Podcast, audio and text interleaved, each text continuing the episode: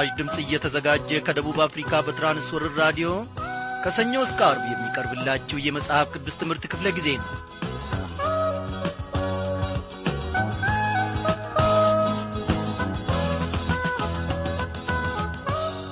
እንደምናመሻችሁ በጌታ የተወደዳችሁ ክብሯን አድማጮቼ እግዚአብሔር አምላካችን ስሙ ለዘላለም የተመሰገነ ይሁን። ዛሬም ደግሞ ፈቃዱ ሆኖ በቃሉ ማድ ፊት ሰብስቦን እነሆ ከኦሪት ዘፍጥረት መጽሐፍ የምናጠናውን ትምህርት አንድ ላይ አብረን እንመለከታለን። ዛሬም እንግዲህ በመንፈስ ቅዱስ አስተማሪነት እየተመራን እርካታን ለሰው ልጅ የሚሰጠውን ጌታችንን ከፍ ከፍ እያደረግን እስከ መጨረሻው ሰዓት አብረን እንቆያለን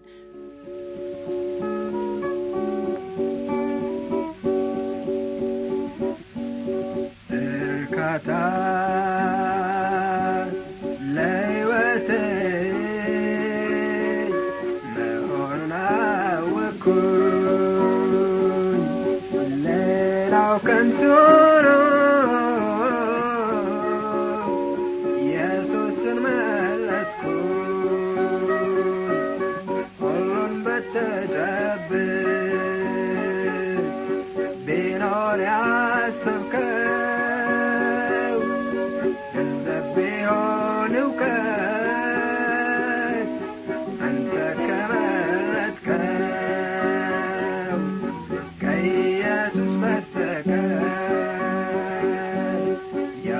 काया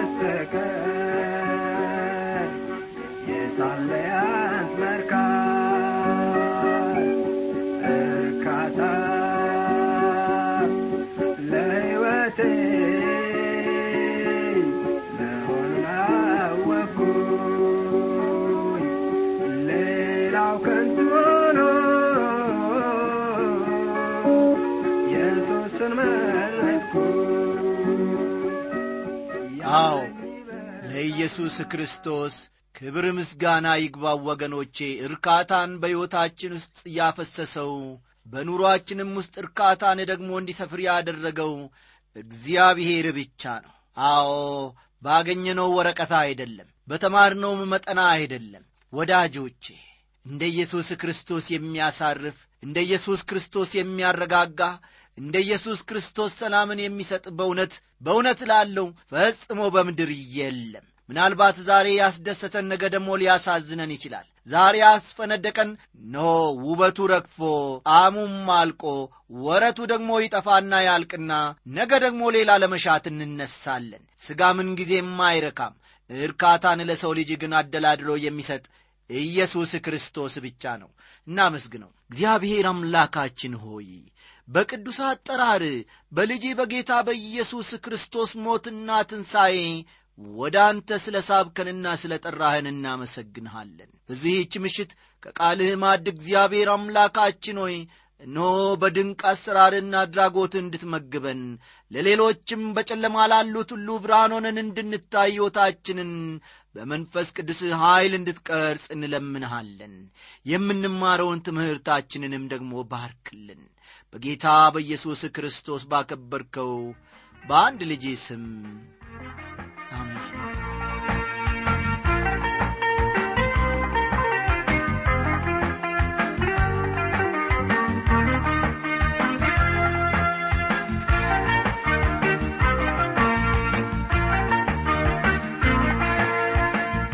ውድ አድማጮቼ ባለፈው ምሽት ክፍለ ጊዜ ጥናታችን በተከታታይ ስንመለከት የነበረው የዮሴፍን ታሪክ ነበረ። አዎ ዮሴፍ ከወንድሞቹ የመረረ ጥላቻ የተነሣ ወደ ግብፅ ለባርነት ተሽጦ እንደነበረ ተመልክተናል። ወደ ባዕድ አገር በባርነት መሸጥ እንደ ዮሴፍ ላለ ወጣት ልጅ ወይም ጎረምሳ ቀላል አልነበረም። ዮሴፍ በሕይወቱ ትላልቅ አደጋዎች ተፈራርቀውበታልና የሚፈራረቁት ሁሉ አደጋዎች ደግሞ ወደ መልካም ሲለወጡ ይታያሉ። አሁን ዮሴፍ በተሸጠበት በጲጢፋራ ቤት ያለውን ሁኔታ እንመለከታለንና መጽሐፍ ቅዱሶቻችሁን ገለጥ ገለጥ አድርጋችሁ ኦሪት ዘፍጥረት ምዕራፍ 39 ቁጥር አራትን አውጡ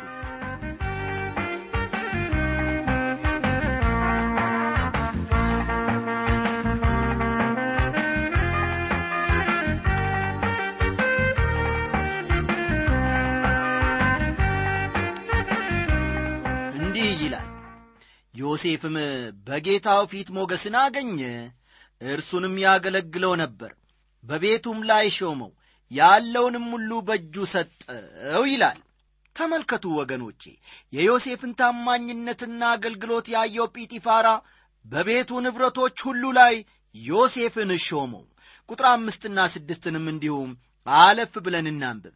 እንዲህም ሆነ በቤቱ ባለው ሁሉ ላይ ከሾመው በኋላ እግዚአብሔር የግብፃዊውን ቤት ስለ ዮሴፍ ባረከው። የእግዚአብሔር በረከት በውጪም በግቢም ባለው ሁሉ ላይ ሆነ። ያለውንም ሁሉ ለዮሴፍ አስረከበ። ከሚበላውም እንጀራ በቀር ምንም የሚያውቀው አልነበረም። የዮሴፍም ፊቱ መልከ መልካምና ውብ ነበረ ይላል። እንዴት የሚያምር ቃል ነው ወገኖቼ! ጲጢፋራ ዮሴፍን እጅግ ያምነው ስለ ነበር ሥራውን እንኳን ለመገምገም ጊዜ አይወስድም ነበር። የጲጢፋራ ሐሳብ ሁልጊዜ በፈርዖን መንግሥት ዙሪያ ነገሥታቱን በታማኝነትና በትጋት ማገልገል ብቻ ነበረ። ዮሴፍ የጲጢፋራን የግል ጉዳይ በደንብ ተቆጣጥሮት ነበርና ከቁጥር ሰባት ደግሞ የጲጢፋራ ሚስትና የዮሴፍን ፈተና እንመለከታለን። እናንብበው። ከዚህም በኋላ እንዲህ ሆነ የጌታው ሚስት በዮሴፍ ላይ ዐይኗን ጣለች ይላል። ምንኛ አደጋ ምንኛ ክፉ ነገር ነው ወገኖቼ! ዮሴፍ በተሾመበት ዮሴፍ በተከበረበት ዮሴፍ በጌታው ዐይን በገባና በተደነቀበት ሰዓት ጠላት ደግሞ ከባድ ፈተናን ደቀነበት። የጲጢፋራ የጌትዮ ሚስት ዐይኗን በዮሴፍ ላይ ጣለች። ጲጢፋራ በቤቱ ውስጥ የነበረውን ይዞታ ሁሉ እንዲያስተዳድር ኃላፊነቱን ለዮሴፍ ሰጥቶታል። ዮሴፍ ኃላፊነቱን ለመወጣት እላይታች ሲል የጲጢፋራ ሚስትም ዮሴፍን ለማጥመድ ብዙ ጥረት ታደርግ ነበረ። በወቅቱ የነበሩ ባለሥልጣኖች ወጣት ልጃገረዶችን ያገቡ ስለ ነበር የጲጢፋራ ሚስትም ወጣት ሳትሆን አልቀረችም። እስቲ ታሪኩን ከቁጥር ስምንትና ዘጠኝ ደግሞ እንመልከት የቁጥር ሰባት መጨረሻ እንዲህ ይላል። ከእኔም ጋር ተኛ አለችው። እርሱም እምቢ አለ ለጌታውም ሚስት እንዲህ አላት እነሆ ጌታዬ በቤቱ ያለውን ምንም ምን የሚያውቀው የለም። ያለውንም ሁሉ ለእኔ አስረክቦኛል። ለዚህ ቤት ከእኔ የሚበልጥ ሰው የለም። ሚስቱ ስለ ሆንሽ ከአንቺም በቀር ያልሰጠኝ ነገር የለም። እንዴት ይህን ትልቅ ክፉ ነገር አደርጋለሁ በእግዚአብሔር ፊት እንዴት ኀጢአትን እሠራለሁ ሲላት እንመለከታለን። ዮሴፍ በወቅቱ ያደርግ የነበረውን ሁሉ ለእግዚአብሔር ሐሳብ ወይም በእግዚአብሔር ሐሳብ ውስጥ በማስተዋል ያደርግ ነበረ። ወደ ግብፅም በሄደ ጊዜ ምድሪቱ በጣዖት የተሞላች ነበረች። ዮሴፍ ግን ሕይወቱን ለአምላኩ በታማኝ ምስክርነት ጠብቆ ይኖር ነበረ ይቺ ሴትም በፈተነችው ጊዜ ለትዳሯ ያለውን ክብር ገለጸላት። ወገኖቼ ሆይ እግዚአብሔር ጋብቻን ለሰዎች ሁሉ ሰጥቷል።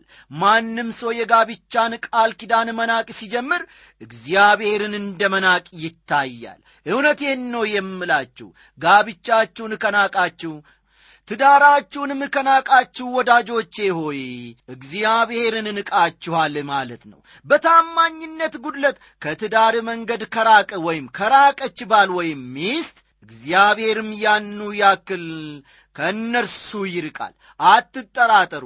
አባ ወራ ሆይ ትዳርህን ታከብራለህ ወይስ ንቀሃል?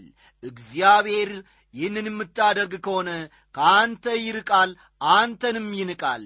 እማወራ ሆይ ባልሽን ንቀሻል ትዳርሽን ንቀሻል። እግዚአብሔር ያንኑ ያክል አንቺንም ይንቃል ከአንቺም ይርቃል። በዚህ ስፍራ ግን ዮሴፍ ለአምላኩ ታማኝ ሆነ። ባደረገው ነገር ሁሉ አምላኩን አገለገለ። ኖ ወገኖቼ ሆይ በኑሯችን በአገልግሎታችን በትዳራችን እግዚአብሔርን በታማኝነት እያገለገልነው ነውን? እግዚአብሔር በዚህች ምሽት ለእኔና ለእናንተ መናገር የሚፈልገው ይህንን ነው። ቁጥር አስርን እስቲ ያለፍ ብለን እናንብበው። ይህንም ነገር በየዕለቱ ለዮሴፍ ትነግረው ነበር። እርሱም ከእርሷ ጋር ይተኛ ዘንድ ከእርሷም ጋር ይሆን ዘንድ አልሰማትም ይላል። ምንኛ ጽኑ አቋም ይዟል ዮሴፍ። ጲጢፋራ የፈርዖን አገልጋይ ስለ ነበረ ብዙውን ጊዜ በቤት ዙሪያ አይገኝም ስለዚህ ይቺ ሴት ዮሴፍን የፈተነችው አንድ ጊዜ ብቻ ሳይሆን ደግማ ደጋግማ ነበረ። ዮሴፍ ግን ለፈተናው እጅ አልሰጠም። ፈቃደኝነቱን ባጣች ጊዜም ቁጣዋ በእርሱ ላይ ነዶ ለበቀል ተነሳሳች። ዛሬ ከእኔና ከእናንተ ለእግዚአብሔር ታማኝ በመሆን በዚህ መንገድ በፈተና ጸንቶ ማለፍ የሚችል ማን ነው? እግዚአብሔር እያንዳንዳችንን ይርዳን ወገኖቼ ከቁጥር 11 እስከ 14 ያለውን ስንመለከት በጲጢፋራና በሚስቱ መካከል ሰላም አልነበረም። ለዮሴፍ መምጣትም ጲጢፋራን አጥብቃ ትወቅስና ትከስ ነበረ። የራሷንም እርምጃዎች በውሸት ሸፋፈነቻቸው። እስቲ ቃሉን እናንብበው። ቁጥር 11 እስከ 14 እንዲህም ሆነ። በዚያን ጊዜ ሥራውን እንዲሠራ ወደ ቤቱ ገባ። በቤትም ውስጥ ከቤት ሰዎች ማንም አልነበረም። ከእኔ ጋር ተኛ ስትል ልብሱን ተጠማጥማ ያዘች። እርሱም ልብሱን በእጇ ትቶላት ሸሸ ወደ ውጪም ወጣ። እንዲህም ሆነ። ልብሱን ትቶ ወደ ውጪ እንደ ሸሸ ባየች ጊዜ የቤቷን ሰዎች ወደ እርሷ ጠርታ እንዲህ ብላ ነገረቻቸው። እዩ ዕብራዊው ሰው በእኛ እንዲሳለቅ አግብቶብናል። እርሱ ከእኔ ጋር ሊተኛ ወደ እኔ ገባ። እኔም ድምፄን ከፍ አድርጌ ጮኽኩ ስትል ተናገረች ተመልከቱ ወገኖቼ የውሸት ክስ ጠላት በዮሴፍ ላይ እነሆ ሲያነብ። ጲጢፋራ የታሪኩን ይዘት በከፊል ቢያምንም በወቅቱ ግን አስቆጥቶት ነበረ በፈርዖን ጦር ውስጥም ባለ ማዕረግ ስለ ነበረ ነገሩን በቀላሉ መርምሮ ሊደርስበት ይገባ ነበር። ነገር ግን ደካማ ባል ነበረ ለእርሱ ቀላሉ ነገር ዮሴፍን ወደ እስር ቤት መወርወር ከጉዳዩ መገላገል ነበረ። ጲጢፋራ ከእንዲህ ዐይነት ሚስት ጋር መኖሩ የሚያሳዝን ሰው ያደርገዋል። ምክንያቱም ይህቺ ሴት ከዮሴፍ ጋር ብቻ ሳይሆን ከሌሎችም ጋር እንዲህ ዐይነቱን አጸያፊ ተግባር ሳትፈጽም አልቀረችምና። እስቲ ቀጠል አድርገን ታሪኩን እንመልከተው ድምፄንም ከፍ አድርጌ እንደ ጨውኩ ቢሰማ ልብሱን በእኔ ዘንድ ጥሎ ሸሸ። ወደ ውጪም ወጣ። ጌታው ወደ ቤቱ እስኪገባ ድረስም ልብሱን ከእርሷ ዘንድ አኖረች። ይህንም ነገር እንዲህ ብላ ነገረችው። ያገባህልን ዕብራዊው ባሪያ ሊሳለቅብኝ ወደ እኔ ገባ። እኔም ድምፄን ከፍ አድርጌ ስጮ ልብሱን በእጄ ተወና ወደ ውጪ ሸሸ። ጌታውም ባሪያ እንዲህ ያደረገኝ ብላ የነገረችውን የሚስቱን ቃል በሰማ ጊዜ እጅግ ተቈጣ ይላል። ቁጥር ሀያንም ጨምረን ስናነብ እንዲህ የሚልን ቃል እናገኛለን። የዮሴፍም ጌታ ወሰደው የንጉሡ እስረኞችም ወደሚታሰሩበት ስፍራ ወደ ግዞት ቤት አገባው ከዚያም በግዞት ነበረ ይላል። ይህ ልጅ ማለትም ዮሴፍ በብዙ አደጋዎች ውስጥ እያለፈ ነው። በአባቱ ቤት በኅብረ ቀለማት ያጌጠ ልብስ እየለበሰ በትልቅ እንክብካቤ ያደገ ቢሆንም በወንድሞቹ ጭካኔ ለግብፅ ነጋዴዎች ተሸጠ። በግብፅ ምሳለ በነበረው ናፍቆት ብዙ ምሽቶችን በለክሶ እንዳሳለፈ መገመት አዳጋች አይሆንም። ዮሴፍ ግን በጲጢፋራ ቤት በጥሩ ስነ ምግባር ታነጸ። ኃላፊነቱን በታማኝነትም ይወጣ ነበረ ነገር ግን ኃላፊነቱ ምንም ከፍ ቢልም ባርነቱ ግን አልተሻረለትም። የጲጢፋራ ሚስት ልክ እንደ ቄሳር ሚስቶች ያለችው ሁሉ ይፈጸም ነበር። ስለዚህም ክሷ ምንም መከላከያ ሐሳብ ሳይቀርብለት ተቀባይነት አገኘ። ወዲያውም ዮሴፍን ወደ እስር ቤት ወሰዱት። ዮሴፍ በሕይወቱ እግዚአብሔርን የሚፈራ እግዚአብሔርን በቅንነት የሚያመልክ ልጅ ነበረ። ከቁጥር 21 እስከ 23 ያለውን ተመልከቱም። እግዚአብሔርም ከዮሴፍ ጋር ነበረ ምሕረትንም አበዛለት በግዞት ቤቱም አለቃ ፊት ሞገስን ሰጠው። የግዞት ቤቱም አለቃ በግዞት ያሉትን እስረኞች ሁሉ በዮሴፍ እጅ አሳልፎ ሰጣቸው። በዚያም የሚደረገው ነገር ሁሉ እርሱ የሚያደርገው ነበረ። የግዞት ቤቱም አለቃ በእጁ ያለውን ነገር ከቶ አላሰብም። እግዚአብሔር ከእርሱ ጋር ነበረና የሚያደርገውንም ሁሉ እግዚአብሔር ያቀናለት ነበር ይላል የእግዚአብሔር እጅ ከዮሴፍ ጋር እንደነበረ ቢታወቅም ክፉ ነገሮችም በሕይወቱ ላይ ይደርሱ ነበረ። ነገሩ በሥጋ ዐይን ሲታይ ተስፋ አስቆራጭ ነው ወገኖቼ። ይሁን እንጂ አምላኩ ከዮሴፍ አልተለየም ነበረ በእስር ቤትም ውስጥ ቢሆን በወይኒ ጠባቂዎችም ፊት ዮሴፍ ሞገስን አግኝቶ ነበር። የእግዚአብሔር ሐሳብም ዕለት ዕለት በዮሴፍ ሕይወት ሲከናወን ይታያል። ዮሴፍ በሕይወቱ ከሚያያቸው አስደናቂ ነገሮች የተነሳ ልቡ በደስታ ተሞልቶ ነበረ። ዮሴፍም በዙሪያው የነበሩትን ሁኔታዎች ሁሉ ከእግሩ በታች እያየ ከሁኔታ በላይ ይኖር ነበረ ወገኖቼ እግዚአብሔርም ከእርሱ ጋር ነበረ።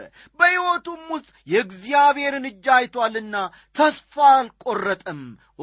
ተስፋ መቁረጥ የሰይጣን ትልቁ ዱላ ነው። ዮሴፍ ግን በድል አለፈው በድልም አሸነፈ።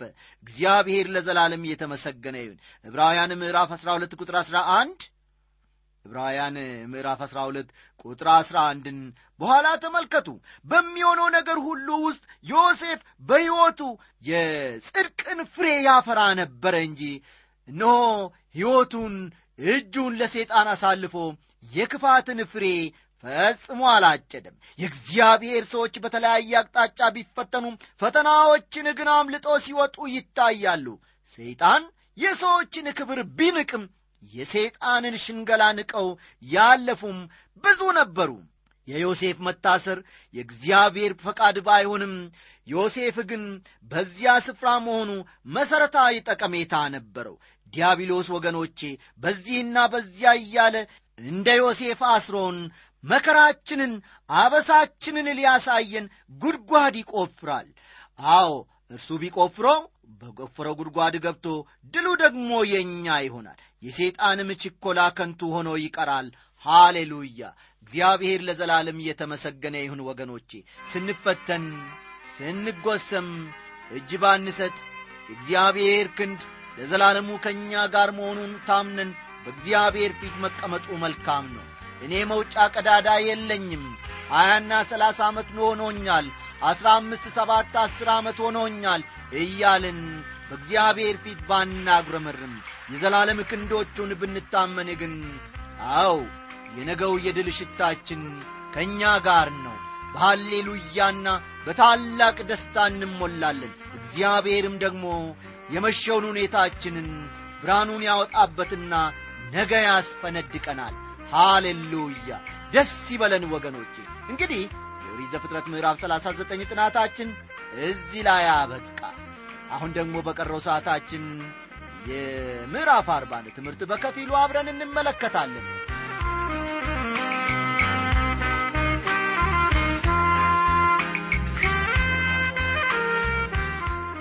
ውድ ወገኖቼ ይህ ምዕራፍ የዮሴፍን ታሪክ ወደፊት ከመቀጠል ይልቅ ዮሴፍ በእስር ቤት የነበረውን ሕይወት ያሳየናል። ዮሴፍ ቢታሰርም በሕይወቱ ዙሪያ የነበሩት ሰዎች ሁሉ የእግዚአብሔርን ሐሳብ ብቻ ለማፋጠን አብሮ የነበሩ ናቸው። በምዕራፍ 37 በክርስቶስና በዮሴፍ መካከል የነበረውን ተመሳሳይነት በንጽጽር ማየት ጀምረን ነበረ። ያንን አሁን ለመቀጠል እፈልጋለሁ ወገኖቼ። አንደኛ ዮሴፍ ወደ ወንድሞቹ ተልኮ ሄደ።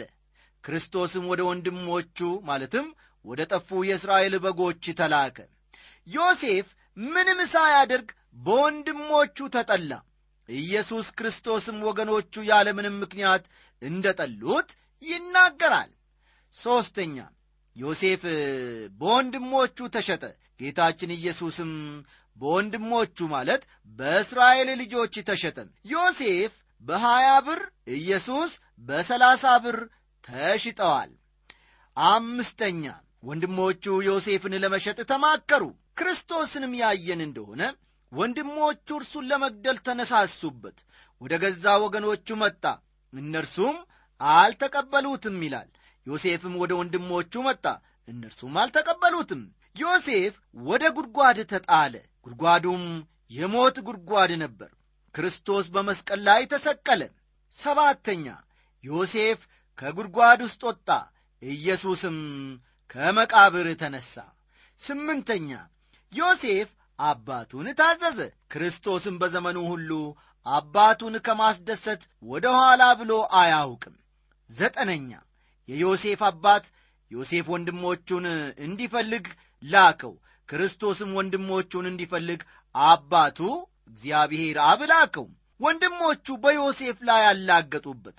ወደ እነርሱ በቀረበ ጊዜ እነሆ የሕልመኛ መጣ አሉት። ወንድሞቹ አላገጡበት። እንዲሁም ጌታችን ኢየሱስ ክርስቶስ በመስቀል ላይ ሳለም ክርስቶስ ከሆነስ ከመስቀል ላይ ይውረድ ሲሉ አላገጡበት። የዮሴፍ ወንድሞች ዮሴፍን አልተቀበሉትም። ይህ አሥራ አንደኛው ነው የኢየሱስ ክርስቶስ ወንድሞችም ማለት አይሁዶች አልተቀበሉትም። ዮሴፍን ለመግደል ወንድሞቹ ብዙ ተማክረዋል። ስለ ክርስቶስም ሞት አይሁዶች በሰፊው ተማክረዋል። አሥራ ሦስተኛ የዮሴፍ ልብስ በደም ተበክሎ ወደ አባቱ ተላከ። በክርስቶስ ልብስ ላይ ግን ዕጣ ተጣጥለው ተከፋፈሉ። አሥራ አራተኛ ዮሴፍ ወደ ግብፅ ከተሸጠ በኋላ ለብዙ ዘመናት ከእይታቸው ውጪ ነበረ። ክርስቶስም ወደ አብ በማድረግ ከሰዎች ሁሉ እይታ ውጪ ሆነ። አሥራ አምስተኛ ዮሴፍ በዓለም በሥጋና በሰይጣን ተፈትኖ አሸነፈ። ክርስቶስም በተመሳሳይ መልኩ በዓለም በሥጋና በሰይጣን ተፈትኖ ድልን ተጎናጸፈ። አሥራ ስድስተኛ ዮሴፍ በመላው ዓለም ላይ በነበረበት ረሃብ ወቅት በጥበቡ ባከማቸው እህል የዓለምን ሕዝብ ከጥፋት ያዳነ ሰው ነበረ። ክርስቶስም በሁሉ አቅጣጫ የዓለም አዳኝ ሆኗል። አሥራ ሰባተኛ ዮሴፍን የጠሉት ወንድሞቹ ለአሕዛብ አሳልፈው ሰጡት። እርሱም ራሱን መከላከል አልቻለም። በግፍ የተከሰሰ ሰው ነበርና ኢየሱስ ክርስቶስም በገዛ ወገኖቹ አማካይነት ለሃይማኖት መሪዎች አልፎ ተሰጠ። እነርሱም በበኩላቸው ለአሕዛብ አሳልፎ ሰጡት። እርሱ ግን ከበደል ነፃ ነበረ። አሥራ ስምንተኛ ጲላጦስ በኢየሱስ ላይ የተመሠረተው ክስ አላመነም።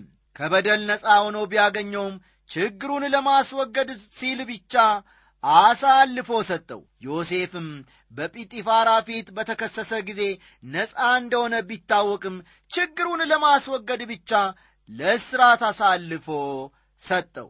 አስራ ዘጠነኛ ዮሴፍ በወይኒ ጠባቂው ፊት ሞገስ አገኘ። ኢየሱስም በተሰቀለ ጊዜ የመቶ አለቃው ይህ ሰው በእውነት የእግዚአብሔር ልጅ ነበረ አለ። ሀያኛ ዮሴፍ ከአጥፊዎች ጋር ተቈጥሮ በወይኒ ተጣለ። እዚያም ለጠጅ አሳላፊው በረከት ሲሆን ለእንጀራ አበዛው ግን ፍርድ ሆነበት። ኢየሱስም በሁለት ወንጀለኞች መካከል በታሰረ ጊዜ ለአንዱ ፍርድ ለሌላኛው በረከት ሆነ። በዚህ ምዕራፍ ውስጥ ወገኖቼ የዮሴፍ መታሰር ከእግዚአብሔር ፈቃድ ጋር እንዴት ይታያል የሚለውን ሐሳብ እንመለከታለን። አሁን ደግሞ በመቀጠል ዮሴፍ ለሁለቱ ሰዎች ሕልም እንደፈታላቸው የሚያወሳውን ክፍል አንድ ላይ እንመለከታለን። ይህ ጉዳይ ድንገተኛ አልነበረም። የሁለቱ ሰዎች መታሰር የግብፅ ፈርዖኖችን አምባገነናዊ ሥልጣን ያሳያል። ሁለቱ ሰዎች ከሙያቸው አንጻር ያደረሱት ጥፋት ሊኖር ይችላል። በእርግጥ የታሰሩበት ምክንያት አልተገለጸም። ቢሆንም ሙያዊ ጥፋት እንደሆነ መገመት አያስቸግርም። ከዮሴፍ ጋር መታሰራቸው ደግሞ ታሪካቸውን እየበለጠ ጉልህ አድርጎታል። የዮሴፍ ችሎታ በደረሰበት ስፍራ ሁሉ ቦታ እንዲያገኝ ያደርገው ነበር በመጽሐፈ ምሳሌ ምዕራፍ 18 ቁጥር 16 የሰው ስጦታ መንገዱን ታሰፋለታለች በታላላቆችም ፊት ታገባዋለች ይላል። ስለሆነም ወገኖቼ እግዚአብሔር በተረጋገጠ ዓላማ በዮሴፍ ሕይወት ይንቀሳቀስ ነበረ። ዘፍጥረት አርባ ቁጥር አራትን መመልከት ይቻላል ዮሴፍ በወይኒ ከነበሩ ከእነዚህ ሰዎች ጋር ጥሩ ግንኙነት እንደነበረው እንመለከታለን። የእስረኞችም የበላይ ተቆጣጣሪ እንዲሆን ተሹሞም ነበረ ከቁጥር አምስት እስከ ስድስት ያለውንም እንዲሁ ተመልከቱ። እንዲህ ይላል በግዞት ቤት የነበሩት የግብፅ ንጉሥ ጠጅ አሳላፊና እንጀራ በዛ። ሁለቱም በአንዲት ሌሊት እንደ ሕልሙ ትርጓሜ የራሳቸው ሕልምን አለሙ። ዮሴፍም ማልዶ ወደ እነርሱ ገባ።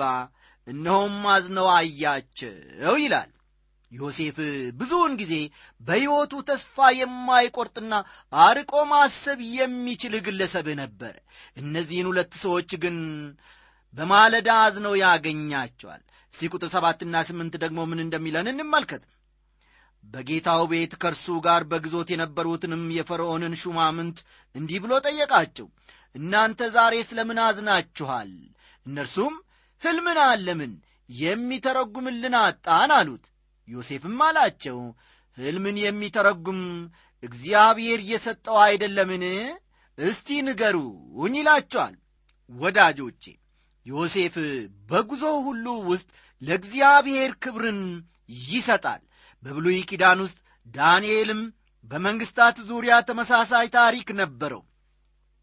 ዛሬም ክርስቲያኖች በዓለም ዙሪያ ይህንን ቢያደርጉ ታላቅ ፈውስ ይሆን ነበረ በዚህ ስፍራ የምናደርገውን ሁሉ ለእግዚአብሔር ክብር ብቻ ማድረግ እንዳለብን እንገነዘባለን። አንዳንድ ጊዜ የምስጋና ሕይወት ስለማይኖረን የበረከት ሕይወትም አይኖረንም። በዘመናችን ሁሉ ግን በምስጋና እግዚአብሔርን ከማክበር መቦዘን የለብንም። ዮሴፍ ነገሮችን ሁሉ በእግዚአብሔር ስም ለእግዚአብሔር ክብር ሲያደርግ ይታያል ከቁጥር ዘጠኝ እስከ አሥራ ሦስት ያለውን ተመልከቱ። የጠጅ አሳላፊዎች አለቃም ለዮሴፍ ሕልሙን እንዲህ ብሎ ነገረው። በሕልሜ የወይን ዛፍ በፊቴ ሆና አየው በዛፊቱም ሦስት አረግ አለባት። እርሷም ቅጠልና አበባ ወጣች ዘለላም አንጠለጠለች የዘለላዋም ፍሬ በሰለ የፈርዖንም ጽዋ በጄ ነበረ ፍሬውንም ወስጄ በፈርዖን ጽዋ ጨመቅኩት ጽዋውንም ለፈርዖን በእጅ ሰጠሁት። ዮሴፍም አለው የዚህ ትርጓሜው ይህ ነው። ሦስቱ አረግ ሦስት ቀን ነው። እስከ ሦስት ቀን ድረስ ፈርዖን ራስህን ከፍ ያደርጋል ወደ ቀደመው ሹመትህም ይመልሳል። ጠጅ አሳላፊ በነበርክበት ጊዜ ስታደርግ እንደ ነበረው እንደ ቀድሞ ሥርዓትም የፈርዖንን ጽዋ በእጁ ትሰጣለ ይላል። ወዳጆቼ በብሉይ ኪዳን እግዚአብሔር ሕልሞችን ሲጠቀም ማየት ያስደስታል። በአዲስ ኪዳን ግን መጽሐፍ ቅዱስ በሙላት በእጃችን ስለ ገባ የእግዚአብሔርን ሐሳብ በቅዱስ ቃሉ እንድንረዳ ተደርጓል። በዮሴፍ ታሪክ ውስጥ የምናያቸው ሕልሞች በሚታወቁ ምልክቶችና መልእክት ባላቸው ተምሳሌቶች ይገለጡ ነበረ። ዮሴፍ ሕልም የመፍታት ጸጋ ነበረውና ለጠጅ አሳላፊው ወደ ስፍራው እንደሚመለስ ነገረው። እንግዲህ ወገኖቼ የዚህን ቀጣይ ሂደት ደግሞ በነገው ምሽት ክፍለ ጊዜያችን እግዚአብሔር ወዶና ፈቅዶ ለዚያ ካደረሰን አንድ ላይ አብረን እንመለከታለን። ለዛሬ ያለን ትምህርታችን ይኸው ነበረ። እግዚአብሔር ከመጀመሪያ እስከ መጨረሻ ድረስ ከእኛ ጋር ስለ ቆየና ስላስተማረን ስሙን ከፍ ከፍ እናደርጋለን። ደህና ደሩ እያልን ስንሰናበታችሁ በቴክኒኩ በኩል እንደ ወትሮ ሁሉ ያገለገለን ወንድማችን አለማየሁ ዳዊት ነው። ከእናንተ ጋር በትምህርቱ በኩል እስካሁን የቆየሁት ደግሞ አበበ ከበደ ወርቄ ነኝ። ሰላሙ ነው